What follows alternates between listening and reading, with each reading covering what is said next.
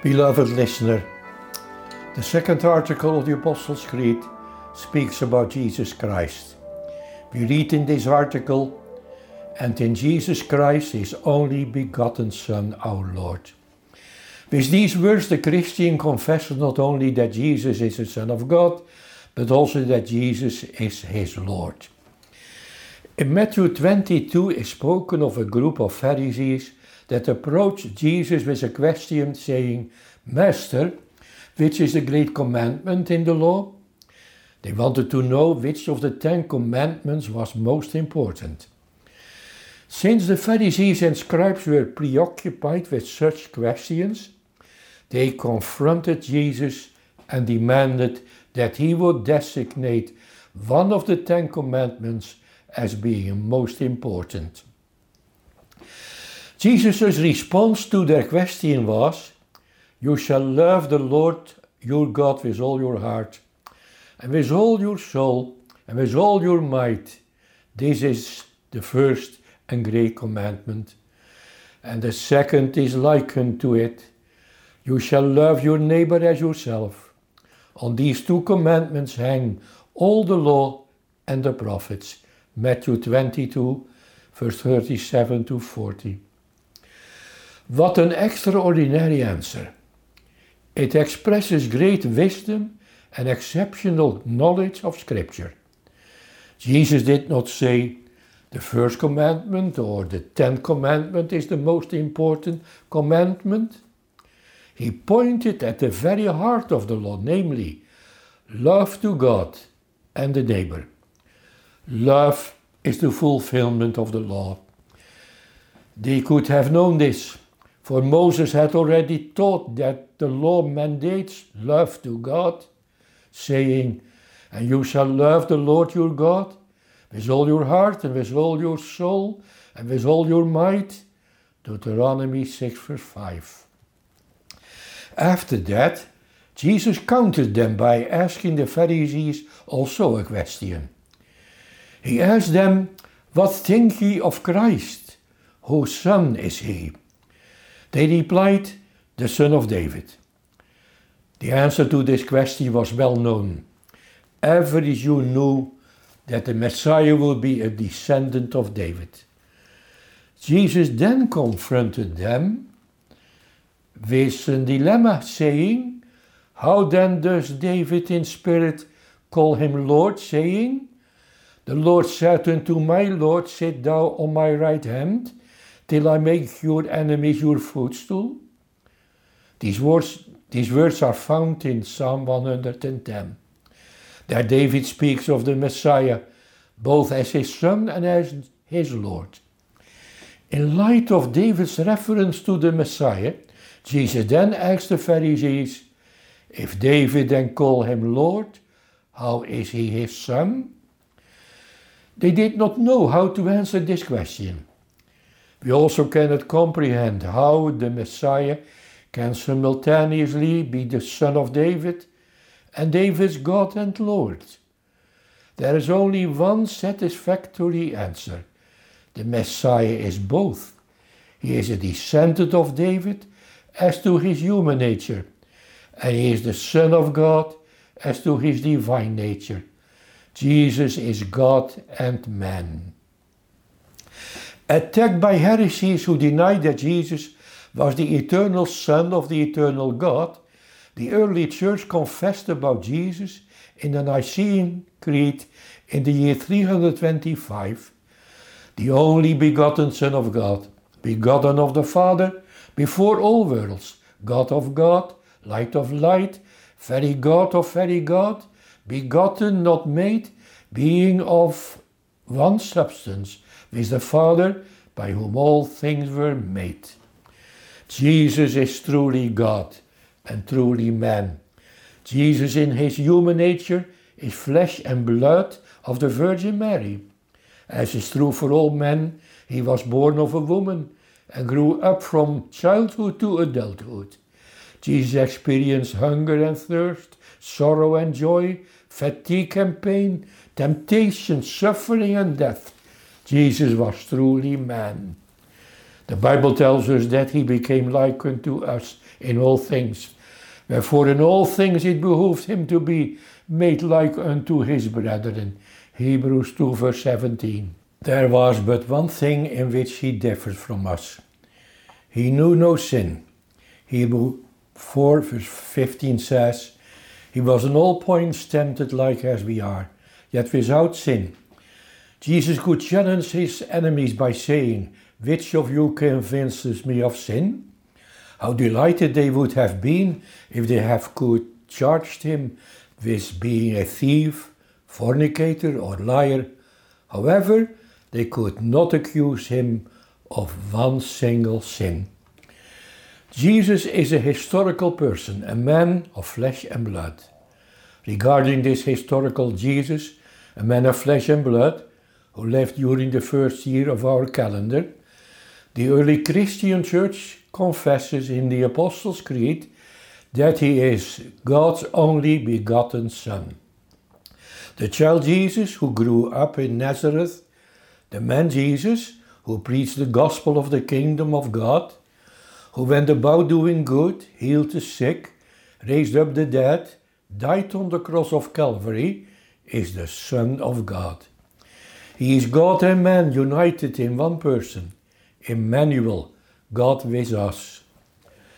Why does the Christian believe this? We believe this not because we can comprehend it, but rather because the Bible teaches it. The Old Testament contains prophecies regarding the divinity of the Messiah.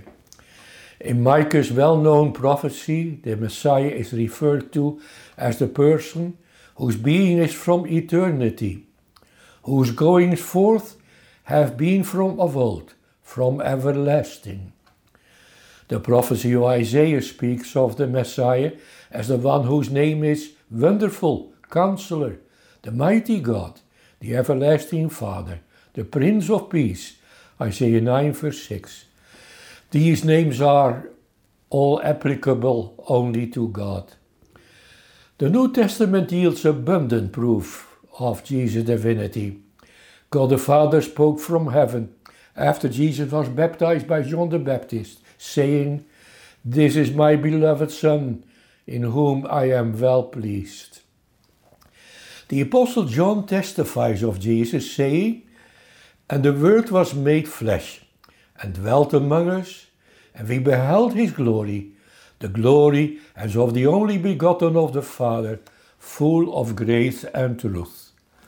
Paul declares Jesus to be the Son of God with power, according to the Spirit of holiness, by the resurrection from the dead, that is, Jesus Christ our Lord. Romans 1 verse 4. Jesus himself frequently testified publicly that he was the Son of God. When he stood before the Sanhedrin, the high priest put Jesus, put Jesus under oath and said to him, I adjure thee by the living God that you tell us whether you are the Christ, the Son of God. And what was Jesus' answer? He replied, You have said, Nevertheless, I say unto you, Hereafter shall ye see the Son of Man sitting on the right hand of power and coming in the clouds of heaven. When the high priest heard this answer, he rent his high priestly garment in utter dismay and said, He has spoken blasphemy. What further need have we of witnesses? Matthew 26, verse 65. He clearly understood that Jesus claimed to be the blessed Son of Man, the Messiah, and the eternal Son of God, of whom Daniel had spoken. I saw in the night visions, and behold, one like the Son of Man came with the clouds of heaven. Daniel 7, verse 13. After Jesus had spoken these words, he was condemned to death by the Sanhedrin because he affirmed himself to be the Son of God. Finally, the many miracles and works he performed testify of Jesus' divinity. He did works that only God can perform. Upon having calmed the wind and the sea, by his omnipotent words. The disciples said in amazement, What manner of man is this, that even the wind and the sea obey him? Mark 4. They were deeply convinced of Jesus' divinity and therefore confessed, We believe and are sure that you are that Christ, the Son of the living God. John 6, verse 69. The apostles had in their ministry many struggles, doubts, and fears. They often had to say with Paul, Without were fightings, within were fears. 2 Corinthians 7, verse 5. But they never doubted that Jesus was divine. They knew him to be the Son of God. Jesus is very God and very man. The early church articulated this by saying, Vere Deo, vere homo. The Bible repeatedly refers to Jesus as the only begotten Son of God. God's love for a lost world was made manifest in the giving of his only begotten Son to be the Redeemer and Savior of the lost. In John 3, we hear Jesus saying to Nicodemus, For God so loved the world, that he gave his only begotten Son, that whosoever believes in him should not perish, but have everlasting life. Therefore, the Apostles' Creed confesses that Jesus Christ is God's only begotten Son. Jesus is called the only begotten Son of God, albeit that believers are also said to be the children, the sons and daughters of God. There is a, nevertheless a profound difference between the sonship of Jesus and that of believers. Believers for Christ's sake have become the sons of God by way of adoption. However, Jesus is the natural Son of God. He is of the same essence as God, being the only begotten Son of God. In this sense, God has only one Son. Jesus is therefore always referred to as the only begotten Son of God. Thus, Jesus is the unique Son of God and has a unique relationship with God the Father. To the Jews, he declared, The Father and I are one. John 10, verse 30, thereby declaring himself to be equal with the Father. Jesus spoke of God as his Father in a very unique sense. He called him his Abba, the name whereby little children in the Aramaic language did call their father. We can say that Jesus called God his own daddy. The Pharisees, scribes, and elders of Israel understood very well what was Jesus thereby saying. We read in John 5 verse 18, Therefore the Jews sought the more to kill him, because he not only had broken the Sabbath, but said also that God was his own Father making himself equal with God. Jesus would refer to God as his own Father, that is, as his personal and natural Father. The Bible uses the word begotten. As the Son Jesus is begotten of God, he is not create, he is not the created Son of God, but the generated Son of God, never having been created, but eternally begotten of the Father. These are important expressions and qualifications. The heavens and the earth, men and angels, animals and plants, and all things visible and invisible have been created by God. The Son, however, has neither been created nor made. Thus was it never so that the eternal Son of God was not with the Father and thus that the Son of God did not yet exist. One could easily be inclined to think so. The scriptures, however, speak of the Son being begotten of the Father in the present tense, and thus in connection with God's everlasting existence. The Father is eternally engaged in generating or begetting His Son without there being a beginning progression of time, or conclusion. It is an eternal and never ending begetting. Jesus himself affirmed this by saying, For as the Father has life in himself, so has he given to the Son to have life in himself. John 5, verse 26. Thus from, thus from all eternity, the Father communicates his identical nature to his Son. Jesus declares himself and his Father to be one in the true sense of the word.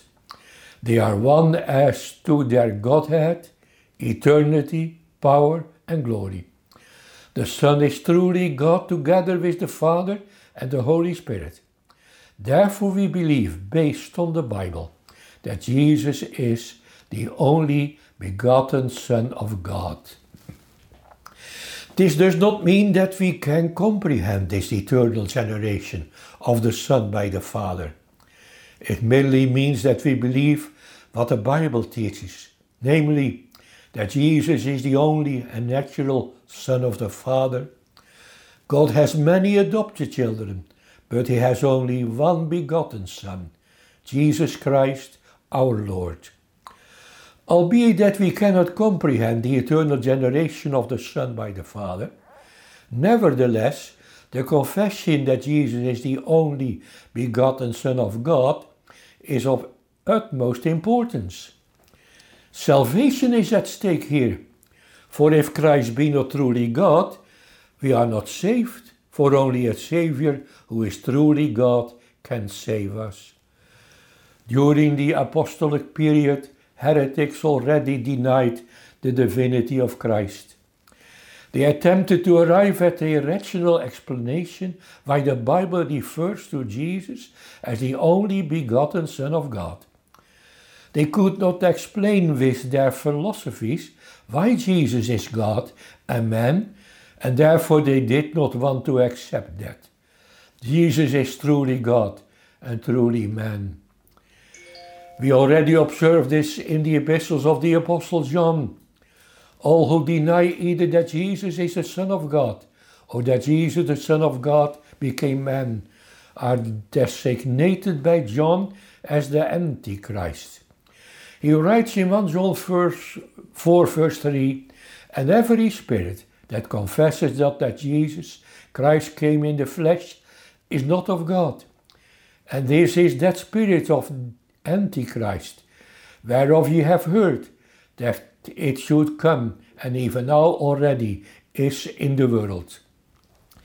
A certain Arius, born around 250 after Christ, was a notorious heretic during the early history of Christianity, who concluded that Jesus was the most important of all creatures, but not the eternal Son of the eternal God. It caused a lot of unrest and strife in the Christian church. Others thought that the name Son of God must be viewed as a honorary title rather than being taken literally. Islam believes that Jesus was indeed a prophet, but it rejects the notion that he is God's son. They believe that Allah is alone and without any person being co equal with him, and thus also that he has no son. Though Jehovah's Witnesses designate Jesus as a supreme example and the superior witness of Jehovah, they do not acknowledge him to be God. He is merely the one who proclaims God's message. However, at the baptism of Jesus, God declared audibly from heaven, Thou art my beloved Son, in thee I am well pleased.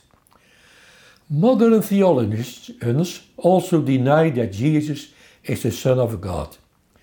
They consider him to be the greatest Jew, a noble man, a humanist, or a role model for neighborly love, but not the Son of God. There are also quite a few religious factions who deny the biblical testimony that Jesus is the only begotten Son of God. What is actually at stake here? Why is the confession that Jesus is the only begotten Son of God so significant? The answer is that if Jesus is not truly God, then there is no Emmanuel, God with us. Then the incarnation of God's Son did not occur, and Jesus would be no more than a mere man, though he might be an extraordinary man. But if Jesus is not truly God, he is not God manifest in the flesh, as Paul states in 1 Timothy 3 verse 16. Then it would also not be true what Paul writes in 2 Corinthians 5 verse 19. God was in Christ, reconciling the world into himself. We would then neither be reconciled to God at all, nor redeemed by God. If Jesus would not be truly God, the resurrection would have would merely be the resurrection of a mere man, rather than the resurrection of the divine Redeemer, Jesus Christ, who died for our sins and was raised again for our justification. Romans 4, verse 25. In short, if Jesus were not the Son of God who suffered and died in our place, arose from the dead, and is now seated at God's right hand, our hope would be a delusion. We would then have trusted in a mere man for our salvation. Our worship of Jesus would then be rank idolatry for we would be rendering divine worship to a mere man. But thanks be to God. God Himself, in His Son Jesus Christ, has come into this world to rescue sinners from eternal destruction. Jesus came forth from the Father. He is God's only begotten Son. Why else would the Bible refer to God as Father if He does not have a Son? Our Savior is the only begotten Son of God. The Christian confesses also that he believes in Jesus Christ, our Lord. In this confession, we encounter the three preeminent names of our Redeemer, namely Jesus, Christ, and Lord. The Redeemer's personal name is Jesus, that is Savior. The angel Gabriel said to Mary, and behold, thou shalt conceive in thy womb, and bring forth a son, and thou shalt call his name Jesus. The name Jesus means Jehovah saves. The name Jesus reveals who Jesus is, namely the Savior, who came into the world to seek and to save that which was lost. Jesus is also called the Christ, that is, the Anointed One. The Hebrew equivalent is Messiah. Andrew told his brother Simon, we have found, we have found the Messiah, which is being interpreted the Christ. When we confess that Jesus is the Christ, we ascribe to him all that the Old Testament heralded of God's Messiah. The apostles in their preaching continually proved from the Old Testament that Jesus is the Christ, the promised Messiah. Acts 17 tells us what the custom was, which the apostle followed in their preaching in the Jewish synagogue. Then Paul, as his manner was, went in unto them, and three Sabbath days reasoned with them out of the Scriptures, opening and alleging that Christ must needs have suffered and risen again from the dead, and that this Jesus, whom I preach unto you, is Christ. Jesus is the Christ means he is the anointed one. During the Old Testament, the prophets, priests, and kings were anointed with holy oil. They signified that God had called them to their office, and it implied the promise that God would equip them for their work. Jesus has been anointed by God to be prophet, priest, and king. To that end, he was anointed with the Holy Spirit. Matthew tells us what John the Baptist saw after Jesus had been baptized by him. And lo, the heavens were opened unto him, and he saw the Spirit of God descending like a dove and lighting up him. It had been prophesied that the Messiah would be anointed with the Holy Spirit. In Isaiah 61, the Messiah says, The Spirit of the Lord God is upon me, because the Lord has anointed me to preach good tidings unto the meek. He has sent me to bind up the brokenhearted, to proclaim liberty to the captives, and the opening of the prison to them that are bound, to proclaim the acceptable year of the Lord. When Jesus read this portion from Isaiah in the synagogue of Nazareth, he said, This day is this scripture fulfilled in your ears. Luke 4, verse 21. Thereby Jesus designated himself to be the promised Messiah. Jesus was gifted and empowered by the Holy Spirit to preach and to perform miracles, but not in the same measure as, for example, the prophet Elijah. Jesus has the Spirit without measure. John 3, verse 34 says, For God giveth not the Spirit by measure unto him. In the home of Cornelius, the centurion, Peter declared that God anointed Jesus of Nazareth with the Holy Ghost and with power. Acts 10, verse 38. Jesus is God's anointed one, the Messiah, and in him is fulfilled, and the Spirit of the Lord shall rest upon him. The Spirit of wisdom and understanding, the Spirit of counsel and might, the Spirit of knowledge and of the fear of the Lord. Isaiah 11, verse 2. Jesus is also called Lord, that is, possessor, owner, or master. This title was used in Bible times for a slave owner. It is synonymous with the word master, and thus a title that is, that is expressive of possession and authority. God calls himself the Lord and possessor of Israel. When Moses demanded of Pharaoh that, the word, that he would set Israel free, he said to Pharaoh, Thus says the Lord God of Israel, Let my people go. God referred to himself as Israel's Lord and expressed his exclusive claim upon the people of Israel.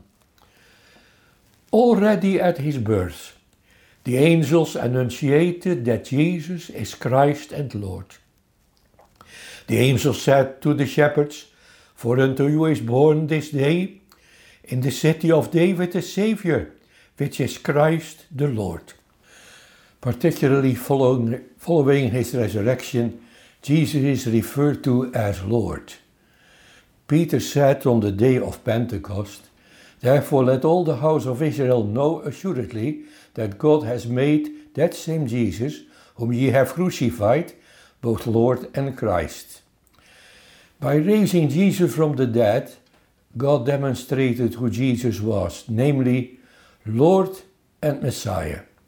Thomas therefore confessed of Jesus, My Lord and my God. The title Lord is expressive of power and dominion. The Apostle says, For this end Christ both died and rose and revived, that he might be Lord, both of the dead and living. Romans 14, verse 9. Jesus possesses authority. Jesus said to his disciples, All power is given unto me in heaven and in earth. The day will come that all creatures will bow before him and confess him to be Lord. At the name of Jesus, every knee shall bow, of things in heaven and things in earth and things under the earth, and that every tongue should confess that Jesus Christ is Lord, to the glory of God the Father. Philippians 2. Most importantly, Jesus is the Lord of his church. He has purchased his church and delivered her from the power of sin and Satan, thereby establishing her, her to be his possession. It is said of the believers, For as much as you know that you were not redeemed with corruptible things as silver and gold from your vain conversation received by tradition from your fathers, but with the precious blood of Christ, as of a lamb without blemish and without spot. 1 Peter 1. He ransomed his people from hell with his blood. The elect are the reward upon Jesus' labors. It was prophesied in Isaiah 53 He shall see the travail of his soul and shall be satisfied. Thus Jesus became both Lord and possessor of his church. He paid the price for her redemption on Golgotha. Not only did he redeem his people by his blood, but he is also actively engaged in delivering them from the powers of sin and Satan by the renewing ministry of the Holy Spirit. We think ourselves to be free, but in reality we are slaves. In Adam's fall, all men have come under the power and dominion of Satan. Rather than lords, we have become slaves. We are enslaved to our sins even more as a drugs addict. The Jews boasted of the fact that they were Abraham's descendants and had never been slaves. Jesus responded, however, by saying, Verily, verily I say unto you, whosoever commits sin is a servant of sin. John 8, verse 34. Sin and slaves. Sin renders us not only to be its slaves, but also subjects us to the cruel bondage of the devil. Sin is a chain by which the devil binds us. Sin has brought us under Satan's cruel dominion. Jesus delivers men from this slavery. This is the glory of Christianity. It sets sinners free from the dominion of sin and Satan. It makes them a new man.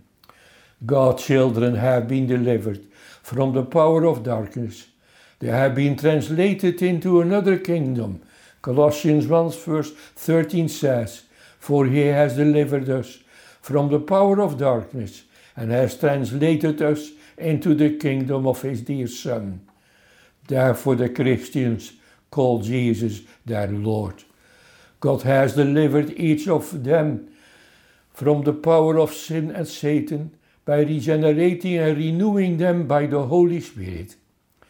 He finds them often wandering far from God, fulfilling the desire of the flesh, blinded by Satan and without God in the world. But so did the apostle write God, who is rich in mercy, for his great love, whereby he loved us, has quickened us with Christ. By grace you are saved. When God converts sinners, he breaks the dominion of sin dwelling within them and pours forth his love into their hearts. Consequently, they will, with a godly sorrow, bid farewell to all former sins and evil ways, and they will begin to serve God in newness of spirit, as said in Roman, Romans 7, verse 6. Jesus then ascends the throne of our hearts and will incline us to embrace Him willingly as Lord and Master. We will then have a new Lord and a new Master. Before being saved, the devil was our Lord and Master, but now Jesus is our Lord and Master.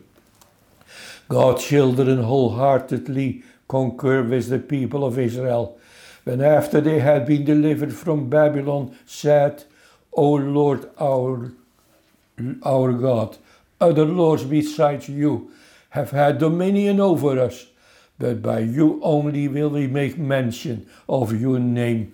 Isaiah 26. Jesus the Good Shepherd saw them when a stranger, wandering from the fold of God, he sought and he found them and made them his willing subjects. This creates a blessed bond between Christ and the believing soul, a bond that never will be broken, a body cemented together by love. It is a sacred union, a bond of sovereign grace that never will be rent in twain. It makes the believers and Christ one body. It is noteworthy that the Apostles' Creed, in confessing that Jesus is Lord, does not speak of the Lord, but rather of our Lord. The Christian believes in Jesus Christ, our Lord. The Christian does not merely acknowledge that Jesus is a Lord, but rather that he is his or her Lord. This expresses amazement and gratitude. The Christian may know himself to have, to have received a new Lord, a new Master. The Christian confesses regarding Jesus, He is my Lord. What think ye of Christ? Jesus posed this question to his disciples. Upon having heard what men thought of him, he asked his disciples very pointedly, But whom say ye that I am? Matthew 16, verse 15. The question is, Who is Jesus for you? Has he become indispensable and precious to you? Is your heart knitted with him? The Jesus who saves is not merely the Jesus we confess with our, with our lips. The Jesus who saves me is the Jesus who dwells in my heart by faith. Peter says concerning believers, Unto you therefore which believe, he is precious. Only a true faith, a faith of the heart, unites with Christ. True faith is known by accepting the whole Christ. It accepts Jesus not only as his Savior, but also as his Lord. How important it is to recognize that upon embracing Jesus as our Savior, we also embrace Him as our Lord. You cannot have Christ for your Savior unless you have Him as your Lord. The complete Christ must be embraced. A true believer will not embrace Jesus merely to be delivered from hell and damnation. He or she will also embrace him as king to be governed by him and will manifest this by a new walk of life. Jesus said, Not everyone who says to me, Lord, Lord, shall enter the kingdom of heaven, but who does the will of my Father in heaven. He even spoke that on the day of his return, many will say, Lord, Lord, and then will I declare to them, I never knew you. Depart from me, you who practice lawlessness. When we accept Christ as Savior, we also accept Him as our Lord and King to rule over us. Jesus taught, Wherefore by their fruits ye shall know them. Matthew 7, verse 20.